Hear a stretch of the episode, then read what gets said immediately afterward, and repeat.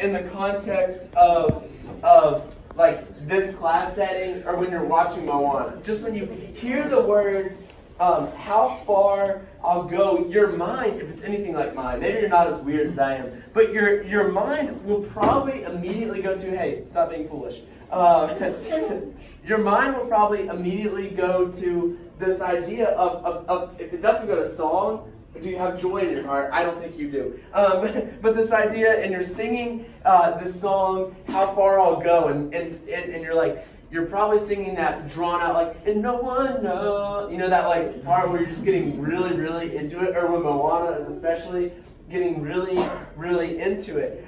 In the movie Moana, this was the song. You know, this was the song that was a big deal. When you think about the movie Moana, this song comes to your brain.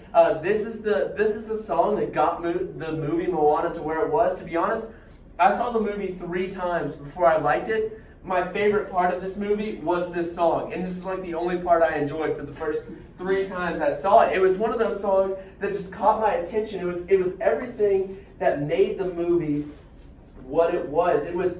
And since the beginning, Disney has had these I want songs, all right? So they call them these I want songs, and this was the I want song for Moana. If you think back in the day to all the Disney movies, you can go back to the very beginning, Snow White and the Seven Dwarfs, and there's I'm Wishing, all right? So if you remember Snow White, how many of you have actually seen Snow White? Okay, a pretty good number of you, not a ton. But Snow White sings this song. Snow White sings the song that is making a difference. Then in Cinderella, you have a dream is a wish your heart makes, and she sings this song that really is like, I want this. And then you get on to 1994, a little bit more modern, when you just can't wait to be king with Lion King, right? And everyone's saying look left, everyone's saying look right. He wants to be king. It's an I want song to be king. If you fast forward a little bit to 2009 to Tangled, the idea of when will my life begin? And so when it came time for them to write this movie of Moana, and they had this idea of we need an I want song. What is this I want song going to be? They knew that they had to write something spectacular, because the I want song in the soundtrack is going to be the song that people remember. The first song that they wrote for this movie was called More. And so you're sitting there thinking, like, they just cranked out a song, How Far I'll Go. And no, this went through trial and error. They wrote this song called More. And when you listen to the song, it's later on in the soundtrack. If you go listen to the soundtrack, it was supposed to be in the place of How Far I'll Go. And if you listen to it, you do hear little bits of the song How Far I'll Go scattered throughout it, where it was the original song that they were supposed to be singing. But the producers decided, you know what, that's not exactly what we're looking for in this movie. The writer and producer of the movie, his name is Lin-Manuel Miranda. If you don't know who that is, he's like gaining fame by every year. He wrote Hamilton, the play, which was incredibly like successful on Broadway. This guy is a musical genius, and when he wrote this song, he says that, you know what, I'm still super proud of the song More, the one that he wrote originally for it. He said he was super proud of it, but he didn't think it was good enough, because the only thing, if you were to listen to the song, that song portrayed was this idea of I just want to leave this island. I want to get off this island. I hate this island. I want to be gone. But he wanted it to be deeper than that.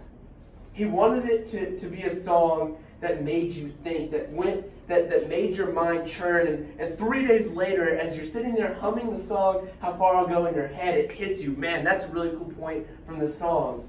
And I think he was successful. The song How Far I'll Go portrays the message of I love my parents, I love my island, I love my people, but why can't I stop going towards the ocean?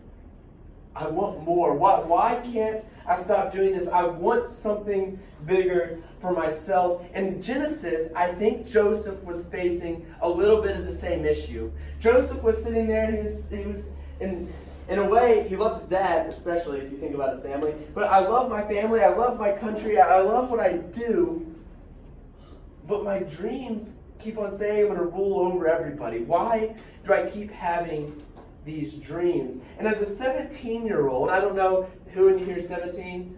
Is anyone? Colton, a few of you. Candle, a few of you are 17. Brendan. Generally, as a 17-year-old, you have these dreams. Maybe you're like, I don't have dreams, I don't have anything. But you expect yourself to be somewhere someday. You have something that you wish you could do someday. And I imagine Joseph is sitting there in this moment kind of saying, I have all these dreams that I want to do. I have all these legitimate dreams that I'm dreaming in my head. And I'm having these dreams about being a ruler one day. So why am I not reaching this ultimate ruler position? And in the beginning, I'm sure he didn't think he would go too far. If you remember back to a couple weeks ago when we started out this study, and you think about Joseph, and he would go in and he would tell all these brothers about these dreams, and he would tell his dad, and they were like, hey, stop being foolish, you big loser. And he, of course, would be sad, I'm sure. But everyone in his family hated him. They could not even talk to him, and even his father rebuked him. Yet he was placed in charge of his brothers. If you remember the idea of the coat of many colors, he was still a little bit in charge of his brothers and still their boss, essentially. And he has the symbol of being in charge. And maybe in his mind, this was the extent of his brothers bowing down to him. Maybe in his mind at this moment, Joseph was sitting here saying, you know what? When I think about how far I'm going to go in my life, maybe these dreams that I kept on having were about my coat. Maybe they were about me being in charge of my brothers, and maybe one day I'm going to take over my father's house, and my father and mother are going to bow down to me because, like, it's essentially they're going to die, and I'm going to take over, and my brothers are not going to be in charge, and I'm going to be in charge. Maybe he thought this was how far he was going to go. But little did he know what was about to take place in his life. We stopped reading last week, and in verse 11 of chapter 37, little does he know what's about to take place in the rest of the chapter. If you have your Bibles, go ahead and be turning to Genesis chapter 37. Genesis chapter 37. I'm going to say this. I mentioned this last week. I said I would love if we started using our like paper Bibles in class. I think it's awesome. This is going to be like the last week, and I know this is about me like the old man, like. No electronics. I'm like, as of next week, like phone Bibles, like we're not going to use them. Paper Bibles only. If I see a phone, I'm going to call you out. So like you guys right here next week, I'd be like, boys, put your phones away, and ridicule you in major amounts. So next week, bring your paper Bible. Technically 2 weeks from now, but all through Teen VBS, bring your paper Bible, because that will allow us to really dive in and stay focused. I know like I use my phone Bible for things. And I know for a fact that like when I'm sitting there studying and I have a notification pop up, like you better believe I'm checking it. Like there's no way I'm not. And so like I know it's distracting for everyone in this room. And a notification pops up and you're on your phone Bible, and that can like take your mind away from the Word of God at hand. Joseph's world though is about to change. His father Jacob is about to give him a task that is going to change his world forever. He's going to send him on a mission. Now, a lot of times when you think about your life, I don't know when you think about like life situations, there are certain things that take place in life that like change your life forever. You think about, who knows who Joe Theismann is? Okay, like four of you. Joe Theismann was a football player who dropped back, and when he got tackled, his leg snapped in like 80,000 pieces, and he never played football again. It was in that moment, that decision to run that play, that like ruined his life forever. I think a lot of us probably know people or know of people who decided to drive somewhere to get like ice cream, and on their way they got in a bad accident and were paralyzed because of it, or passed away because of it. It's the little things that can change lives forever. And what is about to happen is Jacob's going to send Joseph on this mission that is going to change his life forever. Let's start reading in verse 12. It says, Now his brothers went to pasture their father's flocks near Shechem. And Israel said to Joseph, "Are not your brothers pasturing the flock at Shechem? Come, I will send you to them." And he said to them, "Here I am." So he said, "Go now, see if it is well with your brothers and with the flock, and bring me word." So he sent him from the valley of Hebron, and he came to Shechem, and a man found him wandering in the fields. All right, I'm going to stop there. What kind of goes on right here is Joseph goes on and is looking for his brothers and all that fun stuff, and the guy directs him towards the brothers. Notice something, though. What were all the brothers doing? All the other brothers were out shepherding in the field.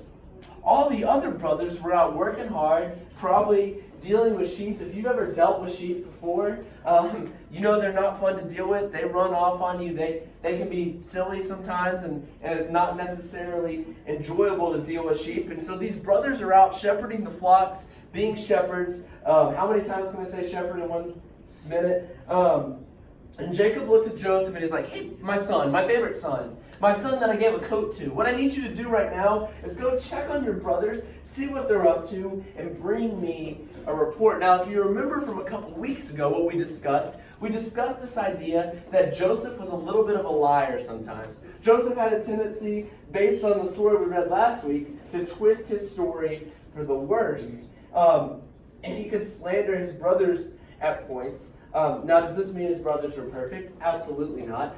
We see in other stories they go and slaughter a village. That's very fun. We won't get into that right now. So they're probably not doing everything they're supposed to be doing. They're not super wise. But you also have to imagine that the report Joseph takes back is normally probably a little bit more negative than usual. And then some other crazy stuff happens. And I'm sure most of you know exactly what's about to take place. And Joseph goes up to where the brothers are supposed to be. They've moved, and then it picks up in verse 18. They saw him from afar, and before he came near to them, they conspired against him to kill him. Now, I want us to stop right here. It says they saw him from afar. They saw him from afar. I think this part of the story is one of the most underrated parts and like most untalked about parts of the story of Joseph that we read. See, you don't just like see someone. Think about this. The brothers are out in the field. I'm sure like Reuben somewhere and Simeon somewhere else and Levi and Judah. They're all like probably scattered and doing all their shepherding in different places, watching over their personal flocks spread out. And so they're all over the place. And then Joseph comes over the hillside. Now, I want you guys to think logically with me for a moment. Could brothers scattered over a hillside, shepherding their flocks, see their brother coming and within 2 minutes, sprint together and conspire an evil plan to kill their brother? I don't think so. See, when it sits here and says they saw him from afar, I don't think Joseph just was like strolling over the hillside all by himself like, "Hey, brothers, where are you? I'm in my fancy coat. Where are you? I'm all by myself." I don't think that's taking place right here. I think when it says that Joseph is coming and they see him from afar off, they're not just seeing Joseph. See, because if you remember Jacob, the father of Joseph, this dude's loaded. This dude has so much cash. This guy has anything he wants. And so you have to imagine that Joseph comes strolling over the hill with a group of people. Maybe it's a camel. Maybe it's a form of transportation. But everything around him probably screams, "Hey, I'm a caravan of Jacob. I'm Joseph." And the brothers immediately from far away, they see the cloud of dust and they see the shape coming towards them and they gather together and give make this plan. Now, if you're a car person, you understand what I'm talking about. Example, this came out when I was a freshman in high school, this car. So like these headlights mean everything to me. I'm like, "Oh, it's a Lamborghini Aventador. That's beautiful." And if I see those headlights coming down the road, I know exactly what it means. And I think that in this situation, when the brothers see a large caravan of people coming with Joseph, they immediately know, "Oh, there's our pathetic little brother." And due to this anger, they decided that they were going to kill him. Let's keep reading. Verse 19, they said to one another, "Here comes this dreamer." Got him. "Come now, let us kill him and throw him into one of the pits. Then we will say that a fierce animal has devoured him, and we will see what has become of his dreams. But when Reuben heard it, he rescued him out of their hands, good brother, saying, Let us not take his life. And Reuben said to them, Shed no blood. Throw him into this pit here in the wilderness, but do not lay a hand on him. And then it ends quote. I picture a narrator. That he might rescue him out of the hand to restore him to his father. I don't know. I just think it's a narrator comes in right there. It's pretty funny. Last week we talked about this idea of are we like Joseph? Are we arrogant? Or not last week, a couple weeks ago. Are we like Joseph? Are we arrogant? Are we rude? Do people around us find us annoying? If they do, what are we doing to try to solve that? What are we doing to try to make people sit there and say, you know what, that person's an enjoyable person to be around. That's somebody that I would love to sit down and talk to. We talked all about that.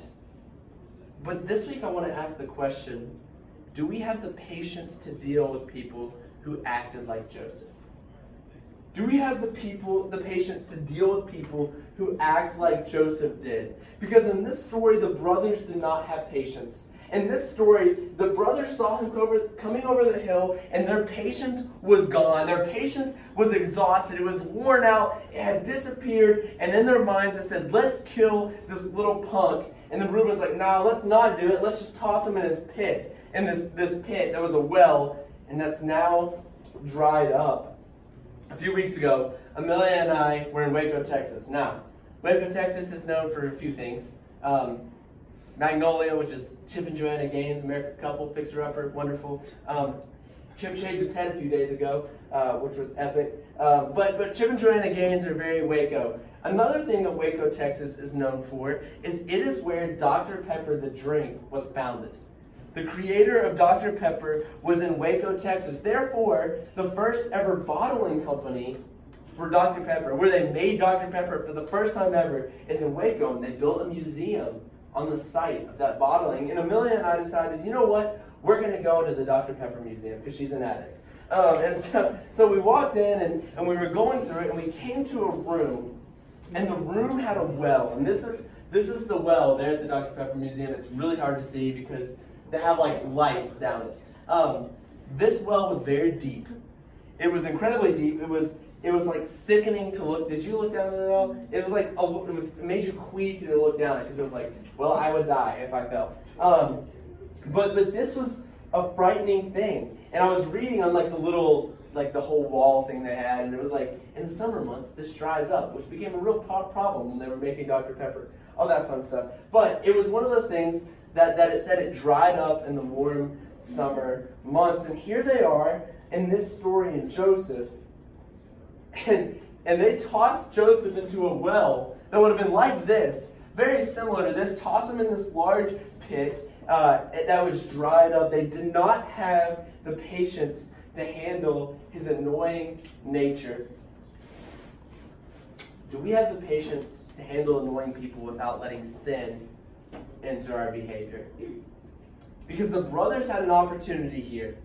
They had their obnoxious little brother coming towards them. They had the opportunity to handle his situation with patience and not sin, and they totally failed.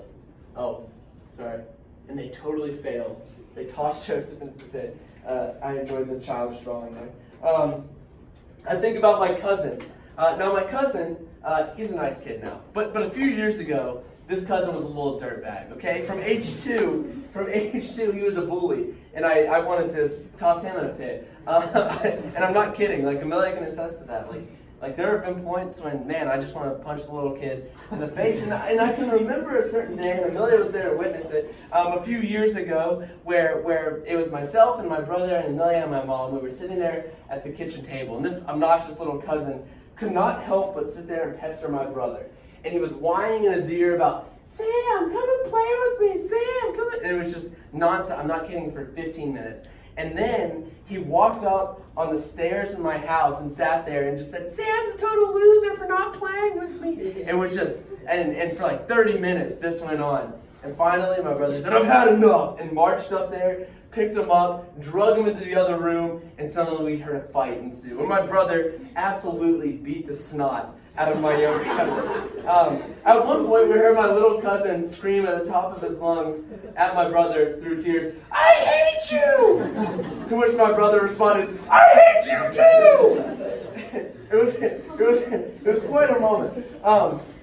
My brother, like the brothers in this story, failed to have patience and lost his cool with my little cousin. Why could losing patience with someone be a big deal? And maybe you're sitting here and you're like, this is like an obvious answer. And I hope to you right now it is an obvious answer. But like as we sit here and as we discuss this idea, what could make this a big deal? And Jake, in your prayer earlier, you said, please help us take what we learned in this lesson tonight and apply it. And I hope that this is such an obvious thing that we understand it and that we get it and that it's just something that we apply to us ourselves regularly. But when is the last time your relationship with someone grew because you lost your cool with them? Because you lost your patience with them? It's common sense, yet for some reason it's so easy for us to not walk away and to just allow ourselves to lose patience so quickly. See, you might be sitting here right now and you might be thinking there are people in this youth group who get on your nerves. You might be sitting here thinking that there are classmates in this youth group who drive you up a wall. You might be sitting there thinking right now that there are people at your school who get on your last nerves and you can't handle being around them. Maybe it's to a point where you don't like walking through these doors. Maybe it's a point where you don't like going to school. Maybe it's a point where the last thing you want to do is be near a group of people because there's someone who's in that group of people who you can't stand to be around. But those people, and I beg that we hear this tonight, those people are people who need the love of Christ in their heart just as much as you need the love of Christ to flow through you, just as much as you need the grace of God to flow through you. And if we're sitting here and our immediate reaction is to take those people who drive us crazy, to take those people who annoy us, to take those people who get on our last nerves and to toss them to the side and reject them, then we're not allowing them to have the grace of God, to feel the love of God that they need to feel in their lives. We have to be ready to show the love of our Father to everyone, no matter who they are. I want us to keep going because a life-changing moment happens. If you remember Moana, when Moana is shown the boats, you guys remember this scene? Her grandmother takes her up and like reveals the vines, which like, man, the vine reveals are always the best. Tangled as well. She pulls back the vines, and Moana walks in, and she holds up the torch, and like she's going through everything, and then she's like, "We were voyagers!" And she's so excited because she realizes that the ocean's calling to her. Why? Because in their past, the family were voyagers. She's wanting to go out to the ocean because that's who her family is. That's the tradition. That's who they are. And then her grandmother is like, here's the heart of the Te Fiti, and hands it to her and gives it to her. And she's like, you have to return it. And Moana gets super excited. And then she starts to do this whole reprise of How Far I'll Go. And she like hops on a boat and sails away. And I think Joseph in this story is about to have a moment that is going to change his life forever. Let's go ahead and read it, just for old time's sake. Verse 25, then they sat down to eat, and looking up, they saw a caravan of Ishmaelites coming from Gilead with their camels bearing gum, balm, and myrrh on their way to carry it down to Egypt. Then Judah said to his brothers, what profit is it if we kill our brother and conceal his blood?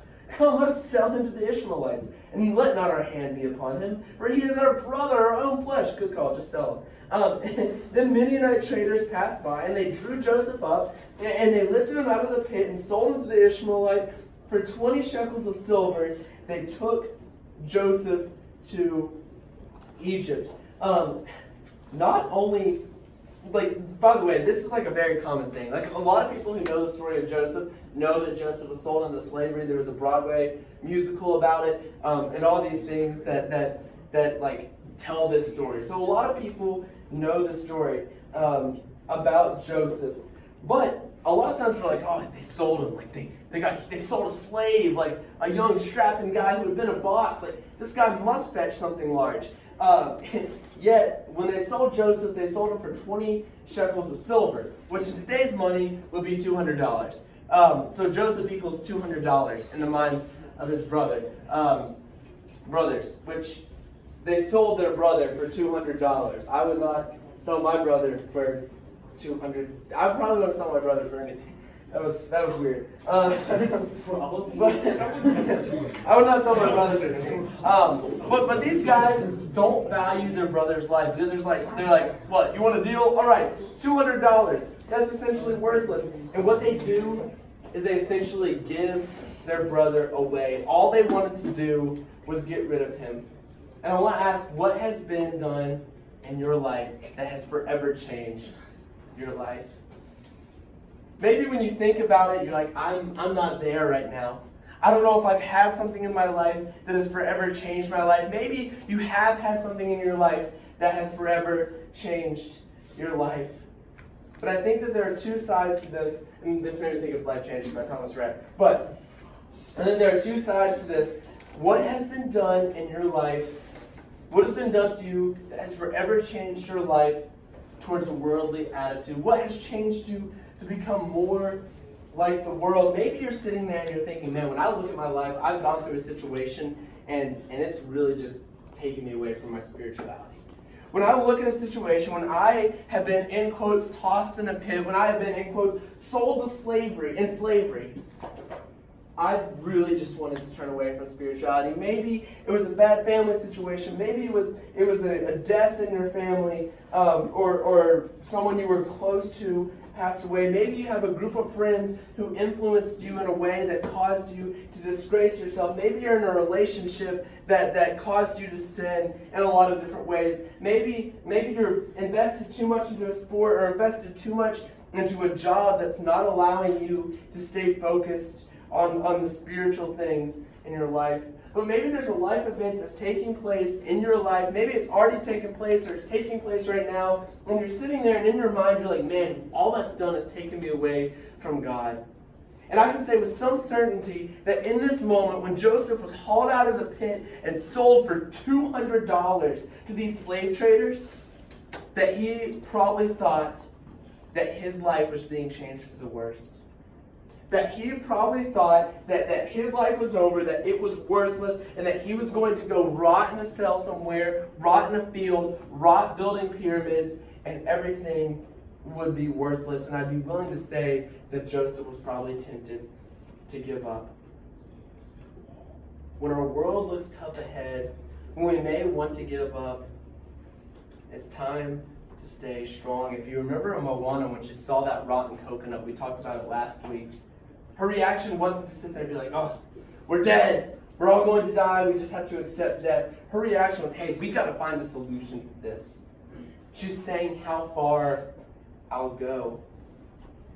And my challenge to you is that when we have something in our life that we feel like it's sitting there and it's dragging us away from God, it's taking our spiritual lives and taking it and tossing it in a dungeon somewhere else, that we're going to stand up and we're going to sing that I Want song and challenge it. And maybe there's something in your life that has caused you to be more spiritual. Maybe there's that event in your life where you look at it and you're like, man, when that happened to me, my spirituality skyrocketed. Maybe it was a camp. Maybe it was a lesson you heard. Maybe it was the time you were baptized. Maybe it was a family member had died or there was an accident in the family or a close friend. Maybe it was spending time with more spiritual people, whatever it might be. What has impacted you spiritually? And I want to ask us the question tonight as we finish up, is our I Want song the song that says, I want you, Father? Is our I Want song the one that says, I want you, God, I want you to be in control of my life. Through this life-changing moment, I want you to be the center of my life. Are we going to turn around and are we going to not sing that I Want song and we're going to reject him and walk the other direction? Let's let our I Want be an I want you, God. Take me as far as you want me to go. The song How Far I'll Go closes with this line. I think this is really cool. If the wind in my sail on the sea stays behind me, one day I'll know how far I'll go. And I think as Joseph in this story, if you go to verse 36, was being delivered to Egypt, what he was probably doing was sitting there, and as he was being carried away, as he was going in the other direction, his life changed in that moment. And that awful thing probably had him singing, Father, if you are standing behind me, if you are the one who's filling my sails, who's guiding me the direction I need to go, Father, I know that my destination is going to be okay. I know that no matter what I go through, I will be okay, and I will know how far I'm going to go. And it's the same thing for us. If we allow God to fill that sail behind us, we know exactly where we are going to go and to that final destination. Let's stand up, circle up, and then Drew, can you say a prayer for us?